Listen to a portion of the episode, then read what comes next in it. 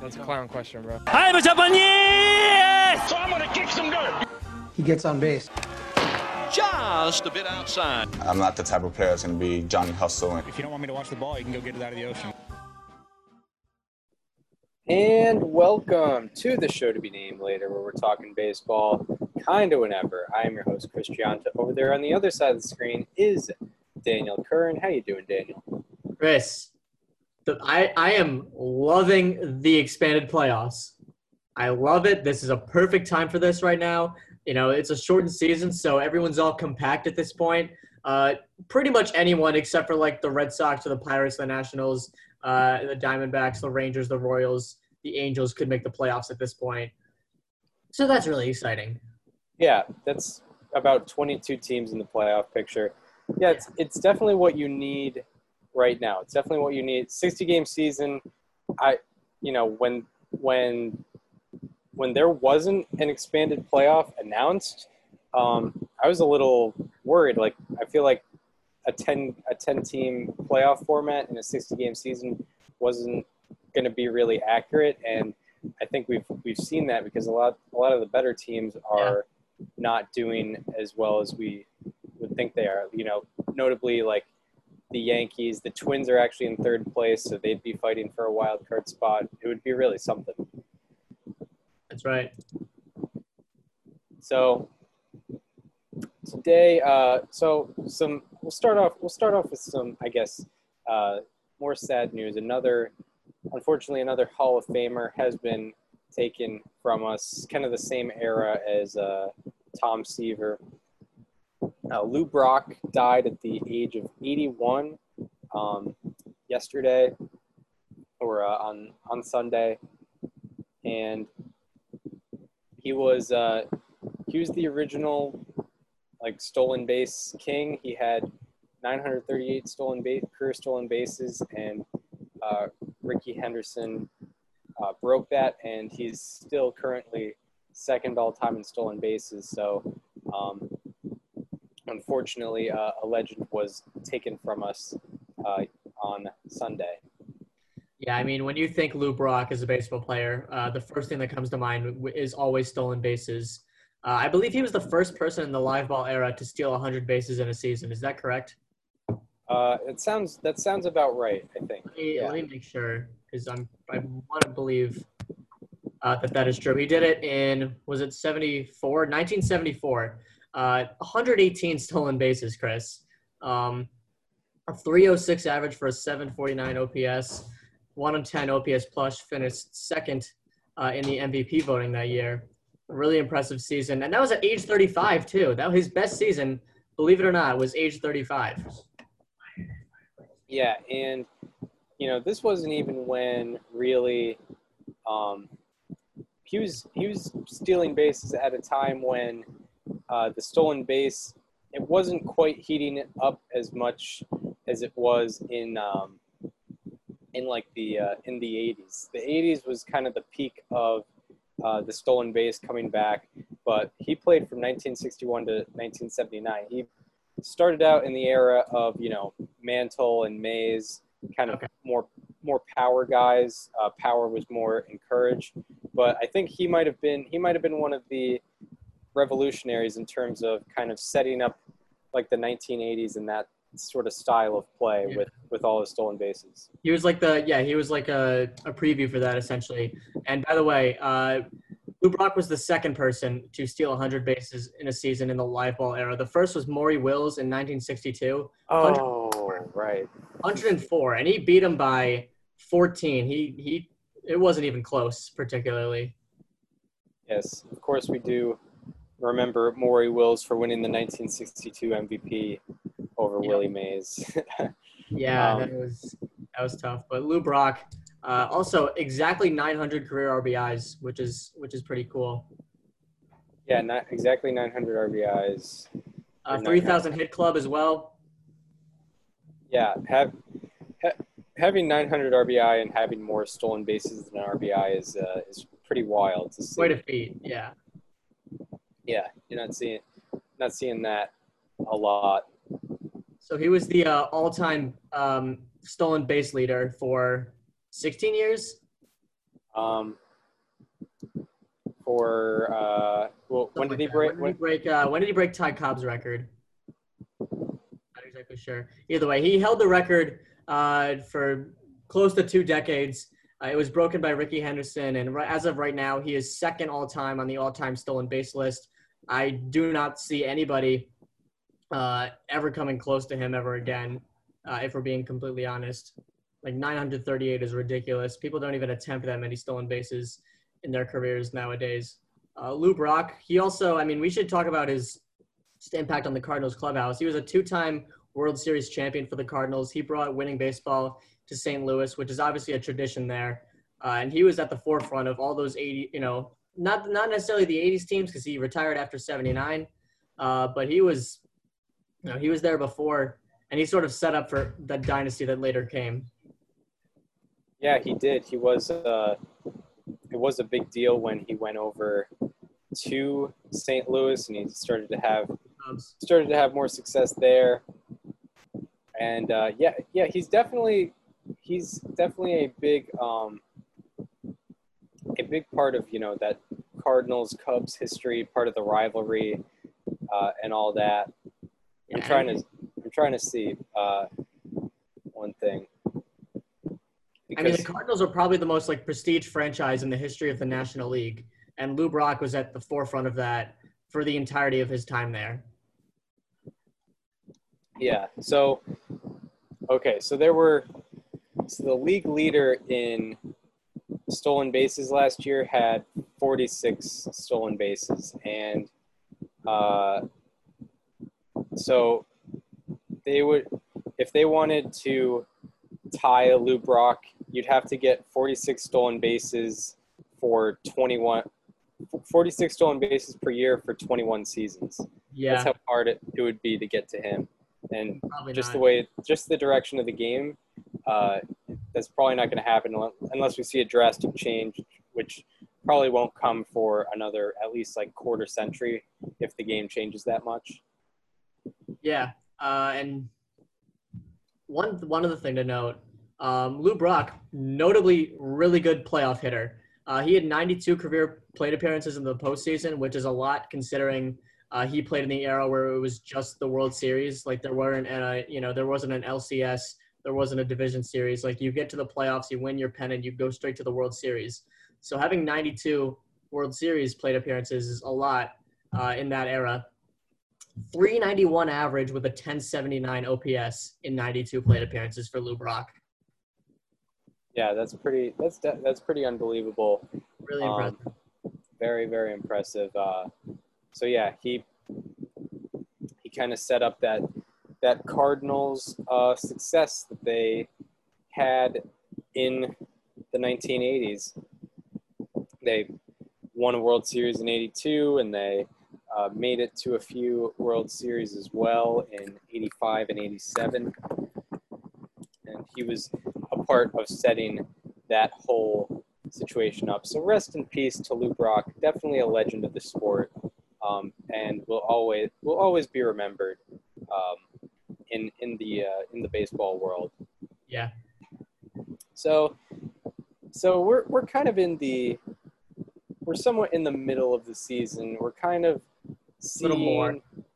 Yeah, we're we're, we're maybe like Two thirds of the way through. two thirds of the way through, and you know the playoff picture is starting to mold. But then again, not really because uh, you know they've only played 40 games, and a lot can hap- happen in 40 games. So we're just kind of gonna gonna go down the um, playoff picture. Um, just our thoughts on where each team kind of stands, their chances of you know getting a top three seed or a four through six seed, wild card, or not making the playoffs. You know, just kind of a, a checkup on the on the entire league. All right, so we'll start with the Tampa Bay Rays. This team is 28 and 13. They're currently losing six to nothing in the eighth inning to the Nationals. Uh, so not looking very good for them tonight. Um, I mean, I think it's I think this team obviously right now with with how the rest of the AL East has sort of been stumbling. Uh, this team has a really good chance, the best chance in the AL of winning the division. Uh, they have a five and a half game lead on the Blue Jays. That is the largest gap of any AL team for their division. Um, also, Brandon Lowe, the guy who I had as my midseason MVP, has not been doing too well over the past couple weeks. Uh, I believe it was since I want to say August 23rd. Since then, he has an 065 average. Uh, yeah, he's he's been he's slowed down quite a lot. Um, so that's been interesting to see. He actually did have a have a walk off sack fly the other day too. Um, so that was uh, fun. But this team is still doing really well even without that. I mean, they you know they're 28 and 13 like i mentioned a 683 winning percentage the best in the, the american league. If the season ended today they would be the one seed. And i mean i think if there's a if there's a division lock right now in the al it has to be the tampa bay rays. Yeah, it, it definitely is the Tampa Bay Rays because, yeah, the Central is is airtight. Any one of those three teams can uh, can win that division, and the Ast- the Astros could knock at the door of the Oakland Athletics, and even with Brandon Lowe not doing too well, someone uh, who's kind of come out of the shadows is Willy Adames. He's been one of the best shortstops this year. He has a 924 OPS. He's hitting 302. Uh, he's been another name another been- name is uh, randy Arozarena. uh, he is he, I- he's he's had a very limited number of at bats but i want to say he has like 15 plate appearances 15 at bats uh, 18 plate appearances. 18 plate appearances, a 467 average with a 1622 OPS. Uh, Yeah. Not bad. Yeah, he's got three home runs. He's seven seven for 15 with three home runs, Yeah, resulting resulting in a 1622 OPS. Yep. But yeah, I mean it's uh it's funny. It's it's fun to look at these teams and see what's uh, causing them success. But I Yeah, he, mean, Randy Ro- Randy Arozarena literally just homered. Like as I was saying that, so we got to update his stats. He's now batting 500 with an 1829 OPS. I'm not Oh. kidding. He just homered straight up as I was saying that. that is something That's- Amazing timing. That's, pretty. That's pretty nuts.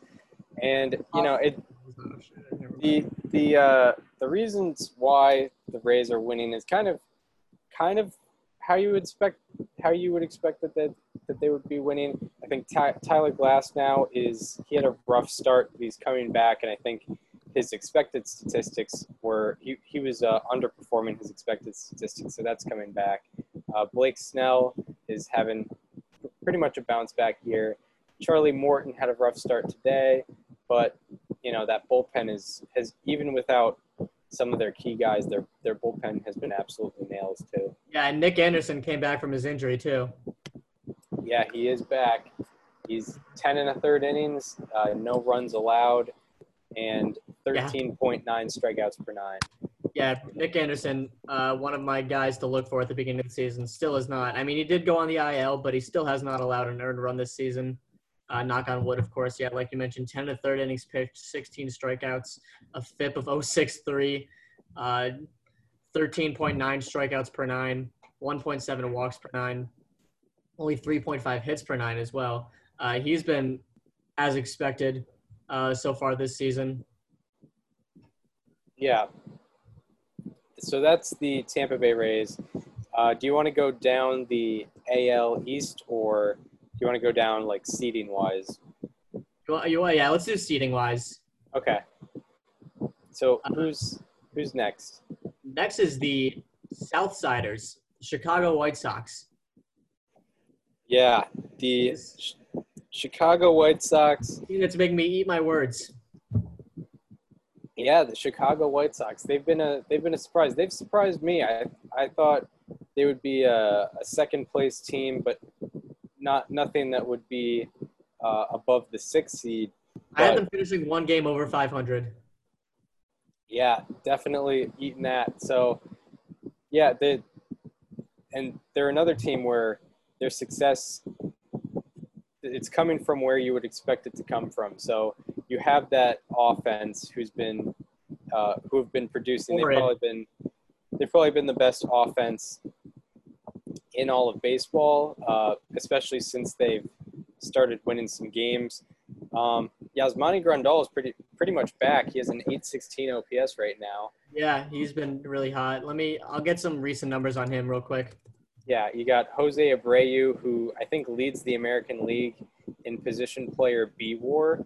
Uh, and you have Tim Anderson, who's also near the top. He's hitting 351 with a 985 OPS. Uh, Moncada has been a little slow, but then you have Eloy Jimenez, who has an 864 OPS. Luis Robert might be stealing his uh, Rookie of the Year award back Kyle uh, Lewis. from Kyle Lewis here. He, he's been- made it a lot closer than it was last week. Uh, real quick, Yasmani Grandal over his last 12 games, 304 average with a 418 OBP. Uh, that is nine walks uh, in 40 in 55 plate appearances. That is a lot. Um, a 609 slugging for a 1027 OPS, four home runs, uh, only 12, 12 strikeouts, which isn't bad because he's always been a strikeout guy. Uh, but yeah, he's been performing very well. Uh, his average has gone from 235 to 257. His OPS from 717 to 816. So that's uh, rose, risen by 100 points, just about. Yeah, so yeah, he's definitely made the step up. As a team, they they have an 805 OPS and a 117 OPS plus, which is very very good for you know just a team. Luis Robert, he's doing it, you know, both on offense and on defense. The pitching staff is very interesting because you could say so. You know, Giolito, Keuchel, and Dylan Cease have been what you've needed them to be. But Mhm. I think a lot, especially with Bullpen has been huge. yeah, bullpen has been very good too. But I'll, with I'll the Keuchel, bullpen the starting.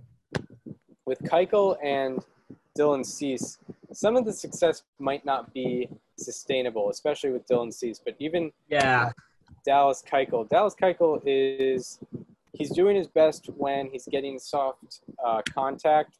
And I'm just bringing up his baseball savant page. Uh, Dallas uh, he's 5.4 strikeouts per nine. Keuchel. Yeah, he's never been a strikeout guy, but usually he's putting up maybe seven strikeouts per nine. Yeah. Um, okay, so his hard hit percentage is in the 78th percentile, which is pretty good, but his ex WOBA against is in the 36th percentile. His expected ERA is in the 37th percentile. Um, his expected ERA is 4.33. His actual ERA is 2 2.19. So um, we'll see we'll see if he sustains success. I mean, he's always been a pitch to contact guy, so I'm not too I'm not too too worried about Dallas Keuchel. Um, I mean, yeah, he's still getting ground balls, and maybe they're hit harder than they used to be, but the defense is decent. But Dylan Cease is it's pretty incredible what he's been able to do uh, with this with the peripheral statistics he has. Yeah, So the, the peripherals say he's about to blow up.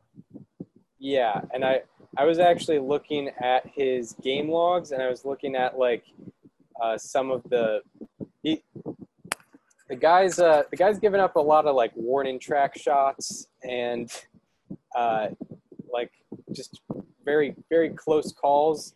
Uh, he has a 3.29 ERA and a 6.32 FIP. His expected ERA is 6.13. So, so and his uh, expected WOBA against is in the 14th percentile. His expected ERA is in the 15th percentile. Expected slugging in the 13th percentile. His hard hit percentage in the, is in the 56th percentile, which, and that's not great considering he's only striking out about six guys per nine.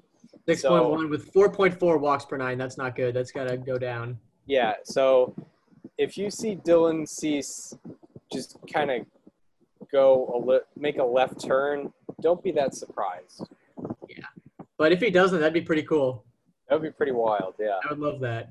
So now I want to get into the bullpen here because this team's bullpen has been extraordinary.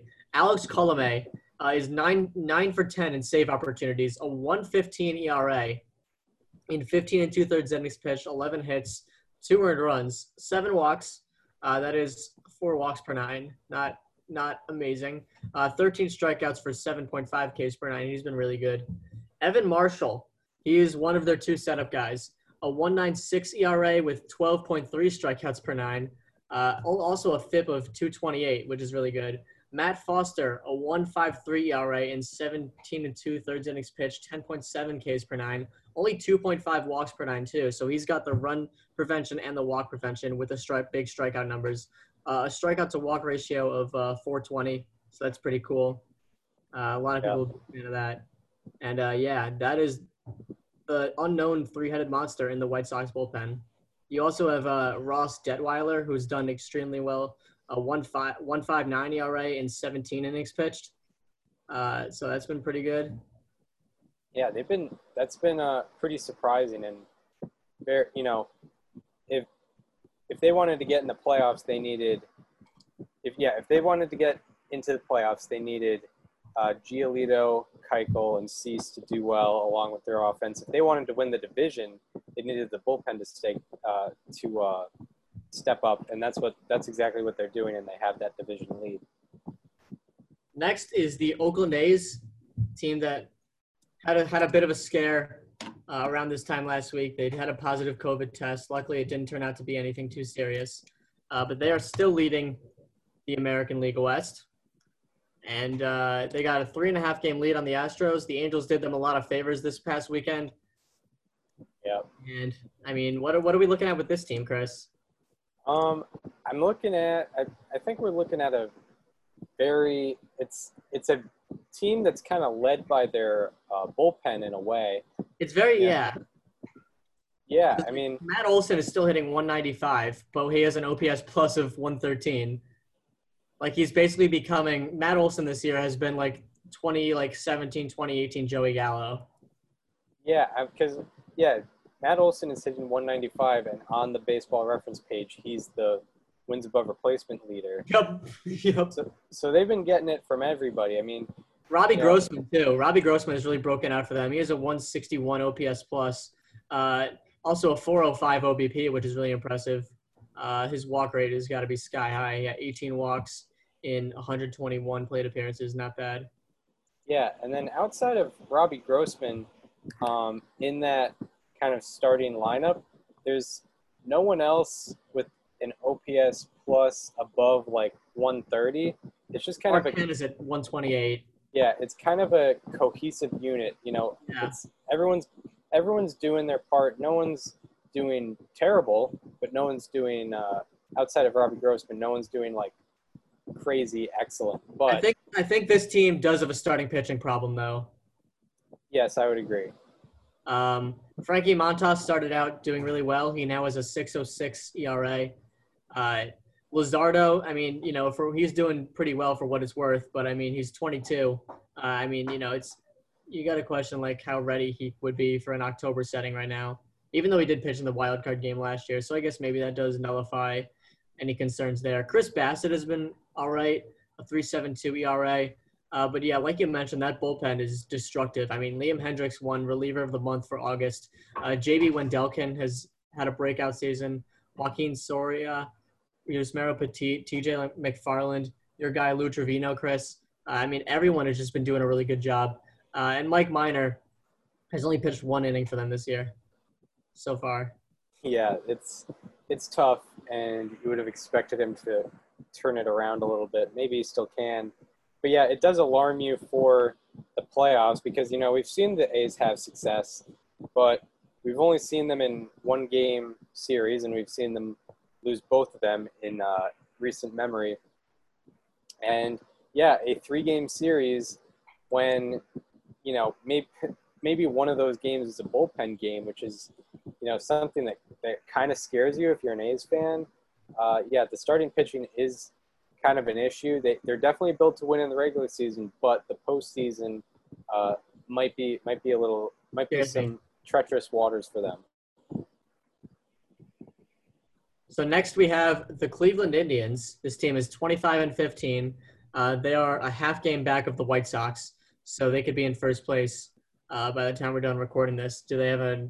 Do either of them play today? Let me check. Uh, nope, doesn't look like it. All right, so it looks like the White Sox will be in first place uh, by the end of today, uh, regardless of any outcomes. Uh, this team, it's weird because their offense has been you know, lacking for a lot of the season. Uh, as a team, they're only hitting 227. Uh, that would be that's good for 25th uh, best in the league. That'd be or uh, fifth worst. Actually, the A's are hitting a little bit worse uh, as far as batting average, but the A's at least have a 102 weighted runs created plus as a team. The Indians have an 86. Uh, so this offense has been lacking, and it's been defined. The team entirely has been defined by Shane Bieber and the starting pitching.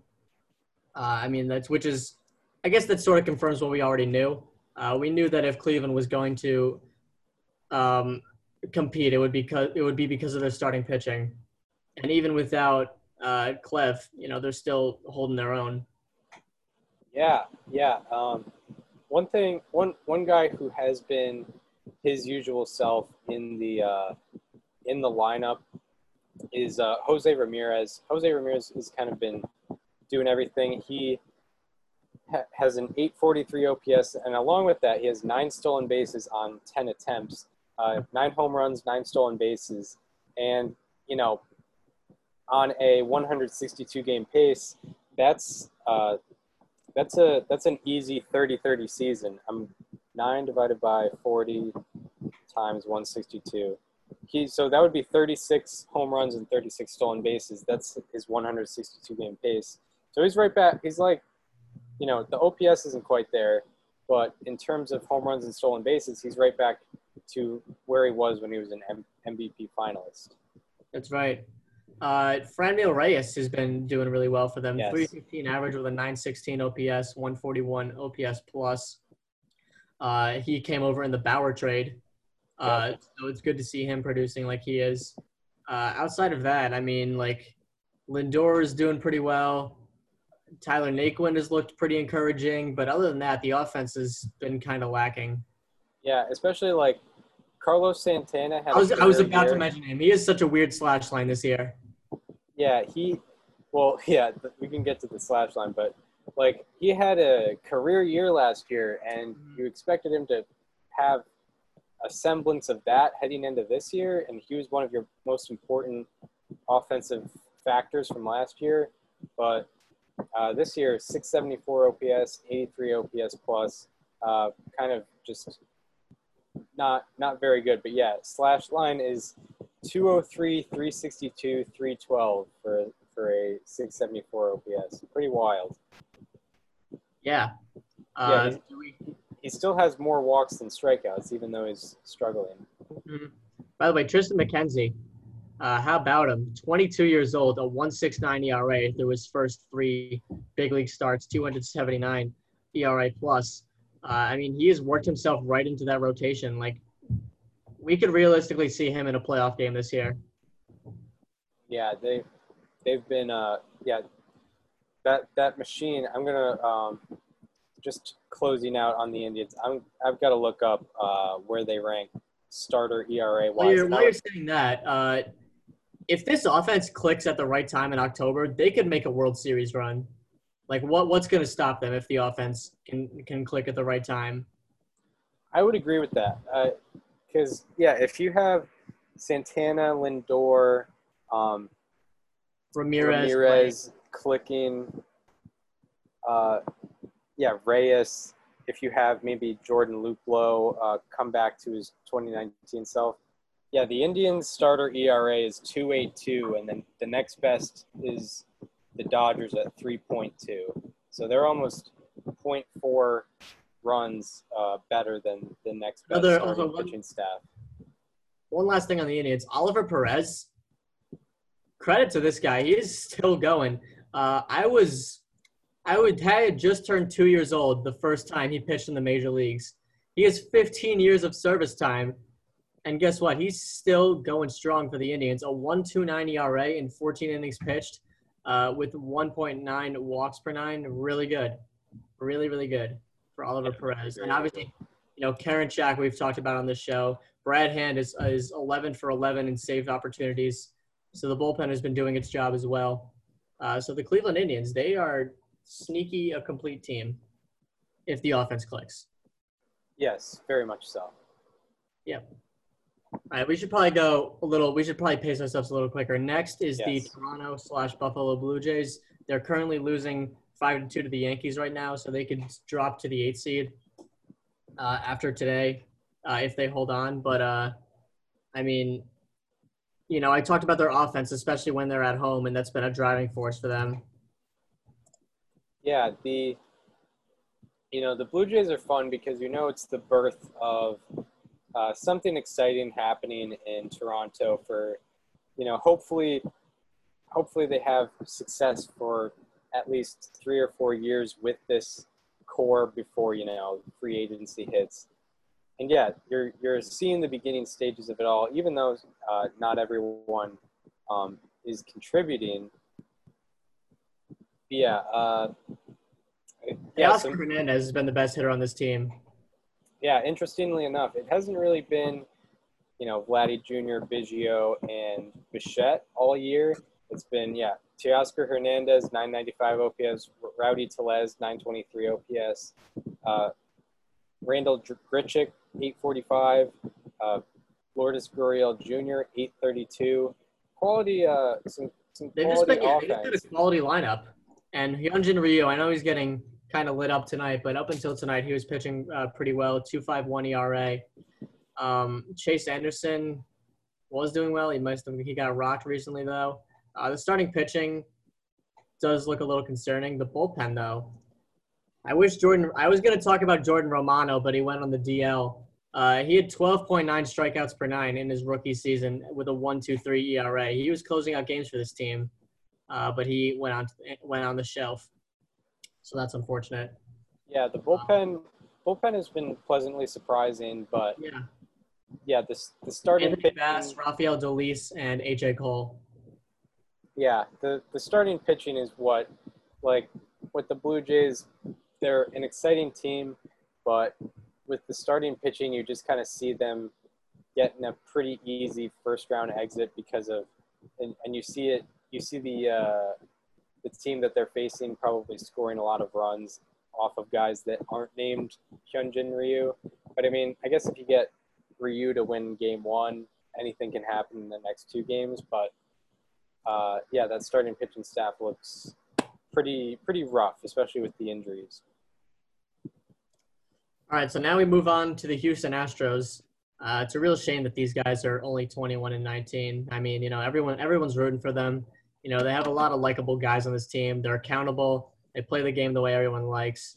Uh, it's just weird to see their struggles this year. I mean, you have to wonder what's different from last year, especially with the offense, because it's you know, sure, Gerrit Cole not being there and Justin Verlander being out with an injury, uh, you know, isn't going to do them any favors. But I mean, I feel you, you got to feel like they're better than this.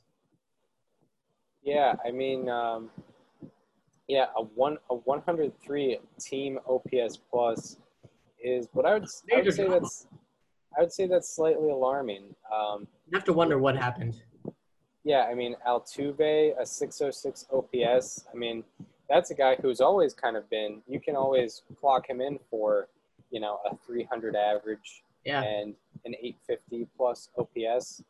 I mean, I don't know. Maybe maybe the um, I don't know. Maybe it's uh, It doesn't help that Bregman and Altuve are both on the shelf right now. Uh, But I mean, you know, this offense, you know, Martin Maldonado even he's at an 801 OPS. Like he's been going. Like what's been what's the rest of the guys doing? Um, yeah. It is it is funny that like their their best offensive performers have been Kyle Tucker, who's a rookie, and Michael Brantley, who wasn't there until 2019. Well, I mean, Michael Brantley's always been like when he's healthy, he's always been one of the best hitters in the league. Yeah, that's what I'm that's what I'm saying is like we don't really know if there was anything in 2019, and he's Yeah. He's always been very good. So it is funny that like him and Tucker are the main guys. Um, I, we, I actually do want to talk on their pitching staff because they have a lot of rookies coming out of that, uh, whether it be the bullpen, whether it be the starting rotation. But Framber Valdez has seemed to have figured it out. He's not a rookie, I don't think. Um, but to, to give him credit, he's done pretty well. Uh, he has a 3.61 ERA with a 3.01 FIP. Uh, Cristian Javier as well, 3.35 ERA. The only problem is he has a 5.14 FIP. Uh, that's not encouraging. Zach Greinke has been his usual Zach Greinke self. Um, Andre Scrubb, guy out of the bullpen for them. He's a rookie. He has an 0.57 ERA. Uh, but with a 417 FIP, that is a that is a large difference. My gosh. Wow. Yeah, Framber Valdez, oddly enough, is like at the top of like the um, innings per game started lists. Mhm. Like he's, I'm looking at, I'm looking at his uh his game logs. One, two, three, four, five. He's had five starts that have gone seven innings or more, uh, which is pretty incredible. And the pitch counts aren't that high, so I guess he's he's getting guys uh, swinging early in counts, which hey, you you got to respect it. Exactly. Um, I don't think I have anything else on this team. Um, yeah, I mean their their bullpen might their bullpen is interesting. I mean, new guys can pop up out of nowhere with a bullpen. Um, Roberto or uh, Robert Osuna being out for the year um, definitely isn't going to help. But yeah, the bullpen bullpen has actually been pretty respectable this year. So Yeah. maybe maybe not something to worry about. So next we have the Minnesota Twins, the third team uh, from the American League Central. They're only a game back of the White Sox for first place. So I mean, they could be the two seed, they could be the seven seed, they could be all over the place here. We really don't know where these people are going to finish. Uh, just looking at their their numbers right now. Their best hitter, uh, of course, has been Nelson Cruz. We all knew that was going to happen. Uh, he is four. He is 39 years old, and he's still just crushing the ball. A 329 average, 643 slugging for a 1059 OPS, 186 weighted uh, or OPS plus. Uh, he's been incredible. Miguel Sano is the exit velocity leader in the league. Um, as far as the lineup goes, like Eddie Rosario's, he's got an above 100 OPS plus. So does Max Kepler, but he's on the DL. Uh, outside of that, there's not been too many outstanding offensive performers that I'm seeing here. Uh, Josh Donaldson just did just get back from his injury, so that's encouraging. Yeah, oddly enough, their team OPS plus is under 100, so not something you would expect. And you would expect them to kind of take a, a big step back, but their team ERA plus is 121, which is uh, kept them in the race. For those Yeah, who I mean, don't, Kenta Maeda and Randy Dobnak have been kind of leading the rotation for them. Yeah, for those who don't know, uh, OPS plus and ERA plus average is set at 100. So if you're below 100, you're below average. If you're above 100, you're above average. So, Right. you know, they're they've been a very above average pitching team, which is definitely not something you would expect. Um, I think Jose Per- Berrios is gonna he'll have his ERA will come back below four again, which is where you usually have him. And yeah, Maeda has been pretty huge this year along with Dobnak. So good good on them. And and uh, Tyler Duffey and Tyler Clippard have been good at kind of keeping the bullpen keeping the bullpen Yeah. afloat. Um, that's all I got on this team. Yeah, that's that's that's about it with them. In, interesting year for them. Right, I'll let you uh, introduce this next team. So the eighth seed, the the uh, the number eight seed in the American League currently. It is uh, it's not the Blue Jays, it's not the Indians. It is the New York Yankees. New York Yankees have been, and I have some stats in the New York Yankees. They're on a five and fourteen run. They have lost 14 of their last 19 games. And a lot of this has to do with injury, and you know, some of it has to do with relievers just not executing. So since August 18th, they are 27th in weighted runs created plus, meaning they're probably the fourth. They've been the fourth worst offensive team in baseball uh, since August 18th. This is their five and 14 run. Also, since August 18th, their reliever ERA is 22nd in the league, and their reliever home runs per nine is dead last. So their relievers have given up the most home runs per nine innings uh, in the last in their last 19 games. So, you know, you kind of expect the offense to digress when you have those injuries, but the bullpen, you know, they've they've built a lot of stock into that bullpen. That bullpen uh, digressing is not what you want to see. Yeah, I mean they've had one of the worst bullpens uh, by wins above replacement in the league for the last couple of weeks. Uh, I do want to get into some positives though because they do have them, and one of them is Luke Voit. Yeah, you could argue that he has been the best offensive player in the American League this year. So uh, for the whole season, a 945 OPS. Uh, also homered again tonight. That was his 14th. Uh, he's been doing extremely well. 153 OPS plus. Um, he's been carrying the freight for them with Judge and Stanton out, and when Torres was out, and when when LeMahieu was out. Like Luke Voit has been the guy for them.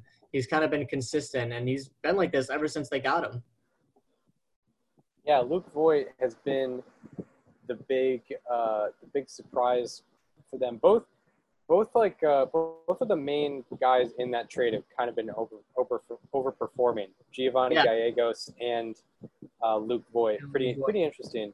Uh, Clint Frazier as well. This guy, ever since he got to New York, he was in trade rumors, and I never understood it because he was always a highly rated prospect uh, when he was in the Indian system and when he was traded for Andrew Miller.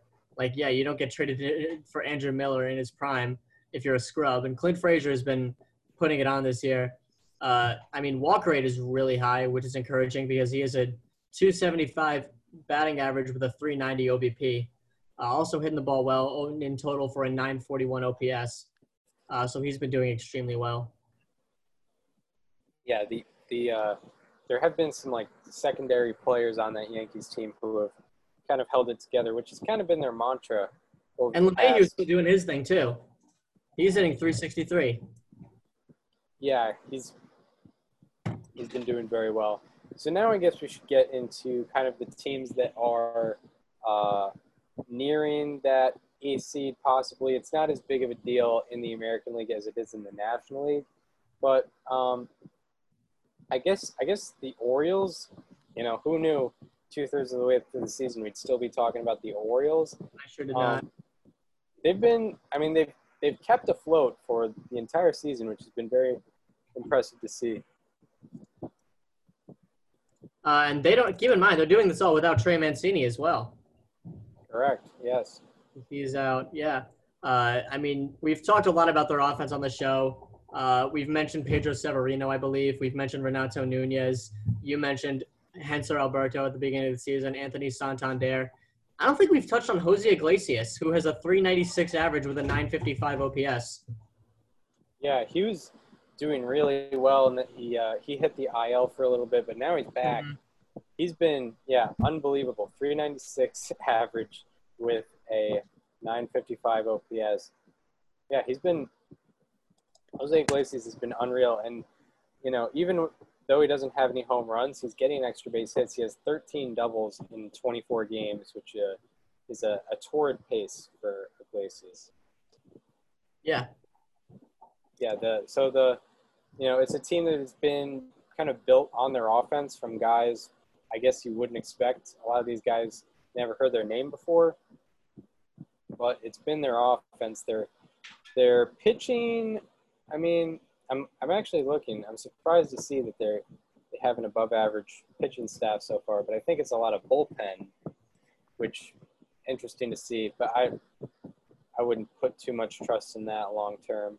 And then there's also the Detroit Tigers, who are the they have they had the number one pick in the draft this year, and they're currently kind of staying afloat too.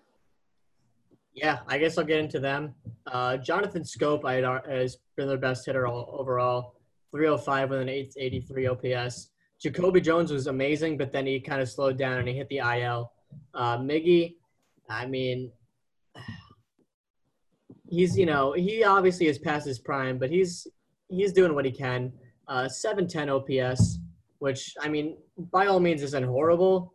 Uh, obviously, you're paying him a lot of money, but you know, I mean, he's still mentoring a lot of guys. He's in his age 37 season.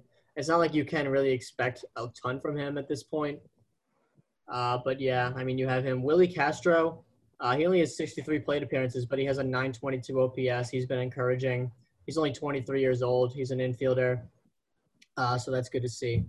Um, I want to look at some of the young pitching because Matthew Boyd has been struggling mightily with a 6.64 ERA. Um, Spencer Turnbull, he kind of got roughed up in his last couple of starts. His ERA is up to almost four. Uh, but really, the main people to look at in this rotation right now are Tarik Skubal and Casey Mize because they're, you know, they're the two rookies. They were top 100 prospects when they came up. Uh, both of them have been struggling so far, which is not necessarily a bad thing. It's sort of growing pains. Uh, Mize with a 675 OPS, Skubal with a 470. Uh, so I mean, you know, obviously this team isn't trying to make the playoffs right now. This is more a development stage, but I mean, they are in a position where they could sneak in right now, technically speaking. Yeah, they are in that position. You know, you you get a couple bats hot, and you get the pitching to turn around. Um, I mean, how many games out are they? They're they're uh, what three games out right now? Two or three games out. Yeah. So, hey, there is there is that. Um, but yeah, interest interesting to see them still uh, still kind of muddling around the playoff race. And I guess there's maybe one last team we should mention. I'm not sure if this was the team. I have You are 18 gonna go- on this team, so I will, I will go ahead. The Seattle Mariners have been streaking pretty pretty hard uh, in the past week or so. So if you listen to this show, uh, you'd know that I kind of have a soft spot for the Seattle Mariners, and I think a lot of it ties back to uh, the 1995 team that we did a show on back in late May. Um, and I like to talk about the Mariners right now because they are in a very good spot. And not a lot of people are talking about it. They are two and a half games out of a playoff spot right now.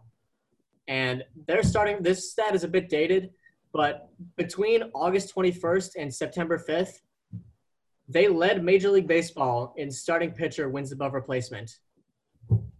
And they played less games than everybody else because they had a series against the Oakland A's that got called off entirely due to a positive COVID test. So not only have they led the league in wins in starting pitcher war uh, between these two weeks, but they did it in less games. So that makes it even more impressive. So I'd like to go over each of the starting pitchers. And mind you, this is the youngest team in all of baseball. They're only going to continue to get better from this point.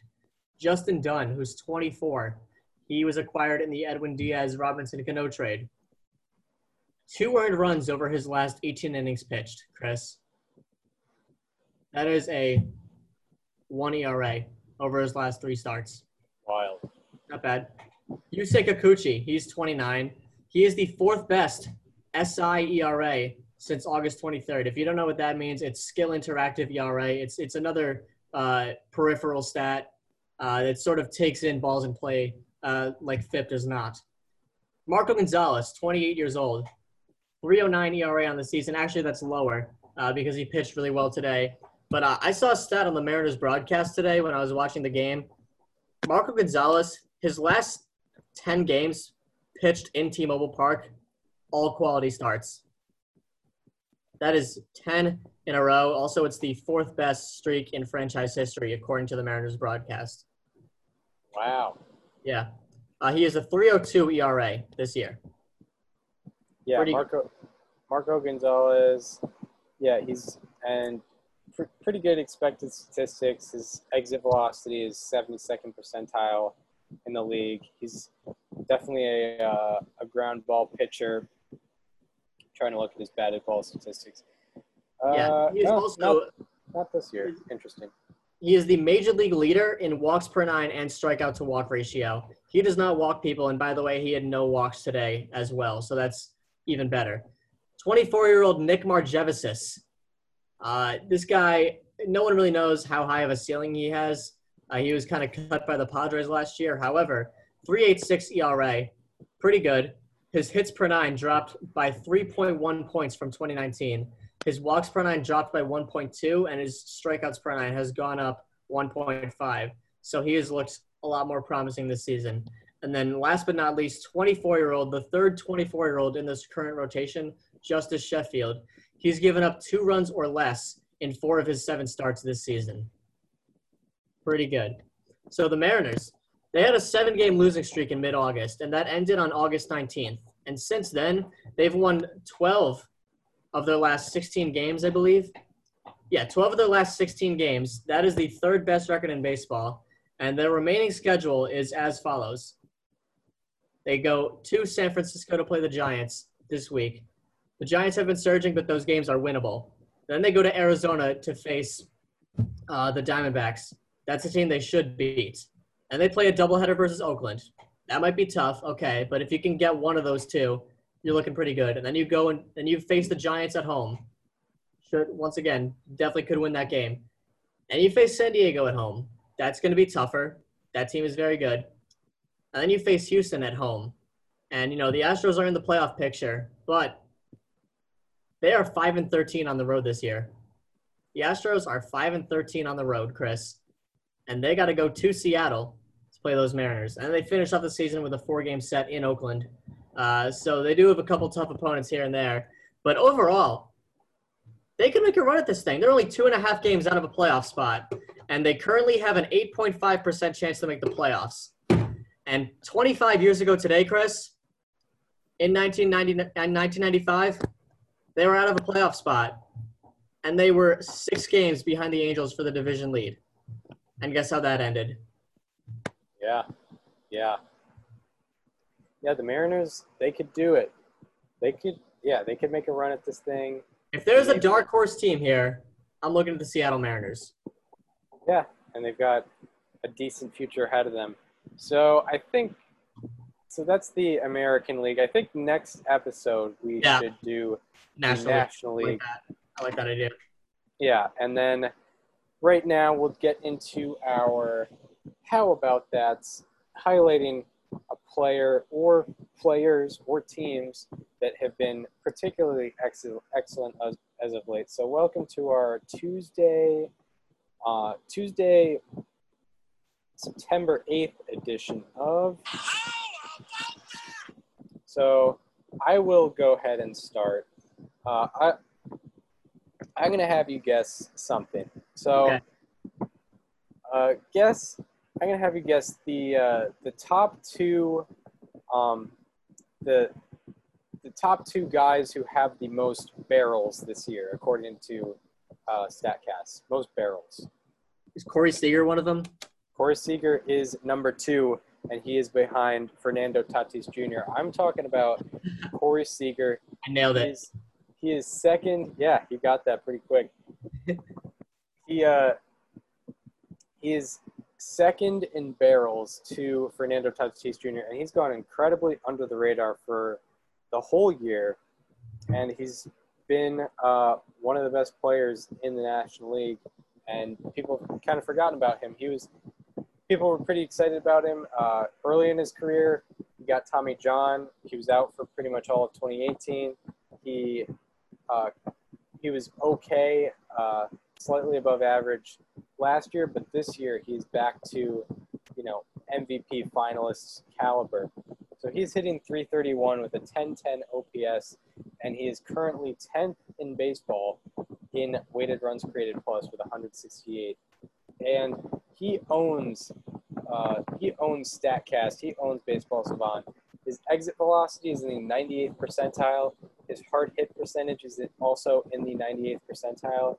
His expected weighted on base average is in the 100th percentile. His expected batting average is in the 99th percentile. Expected slugging in the 100th percentile. His barrel percentage in the 97th percentile. And his strikeout percentage even is in the 88th percentile. So he's not even striking out to go along with all those barrels he's putting up. And uh, yeah, he's just been excellent, and he's really ramped it up since August 16th.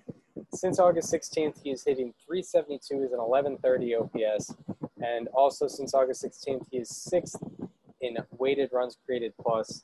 Uh, you know, he's been super, super consistent uh, on this Dodgers teams, and one of the reasons why they're the best team in the National League. So there's Corey Seager. All right, I like it. My how about that for today? Entered Monday, fourth in the majors in average and fourth in the majors in OBP. And then he went three for six today.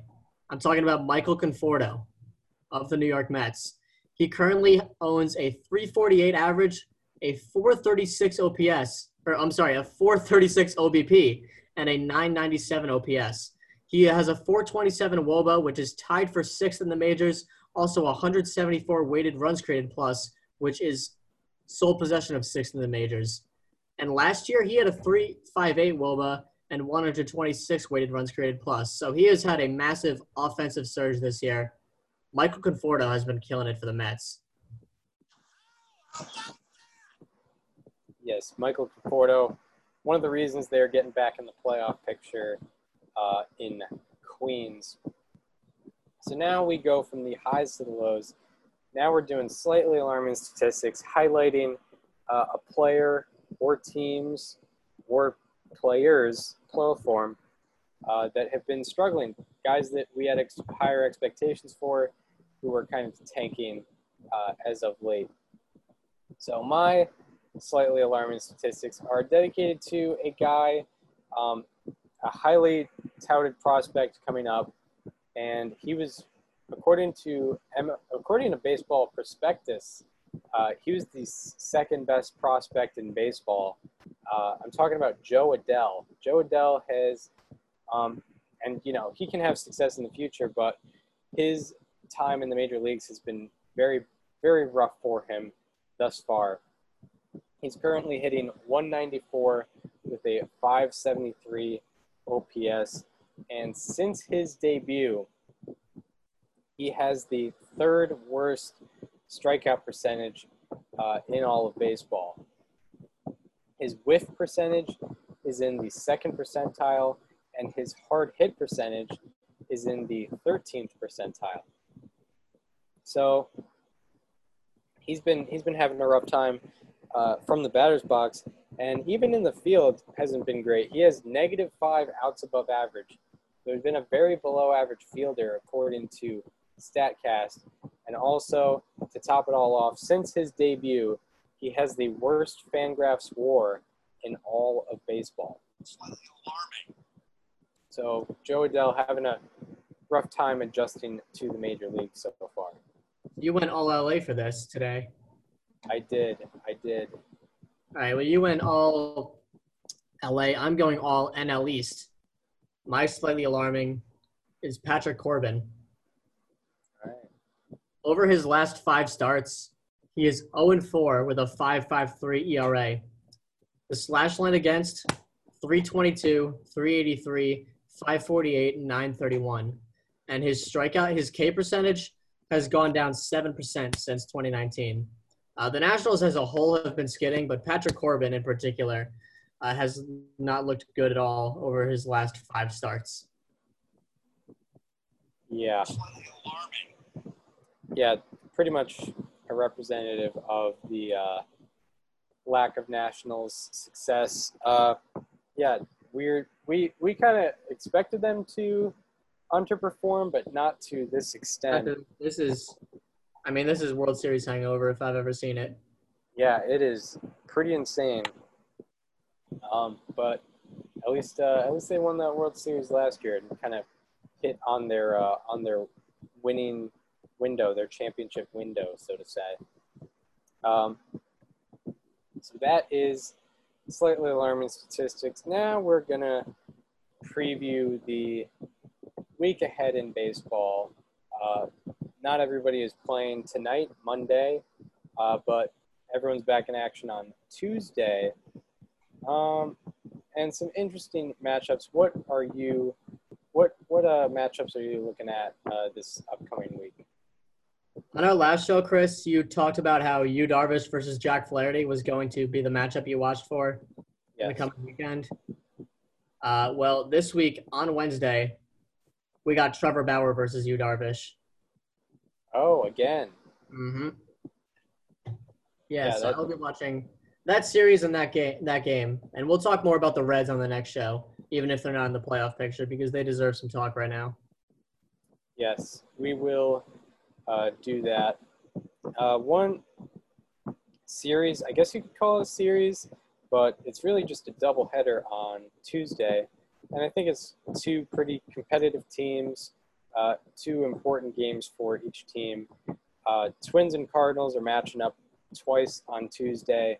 Uh, that's something I would watch for. You got Jose Berrios versus Carlos Martinez uh, in game one.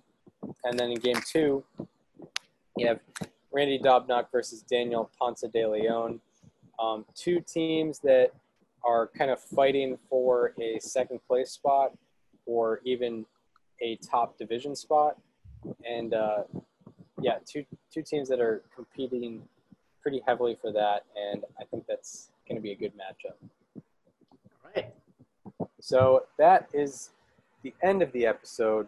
We hope everyone enjoyed kind of our breakdown of the American League playoff picture. We'll get right into the National League playoff picture on the midweek episode. So we hope you enjoyed our breakdown of the AL playoff picture, or how about that, some slightly alarming statistics, our preview. And we hope to see you in the middle of the week on Thursday when we're talking about the National League playoff picture. See you then.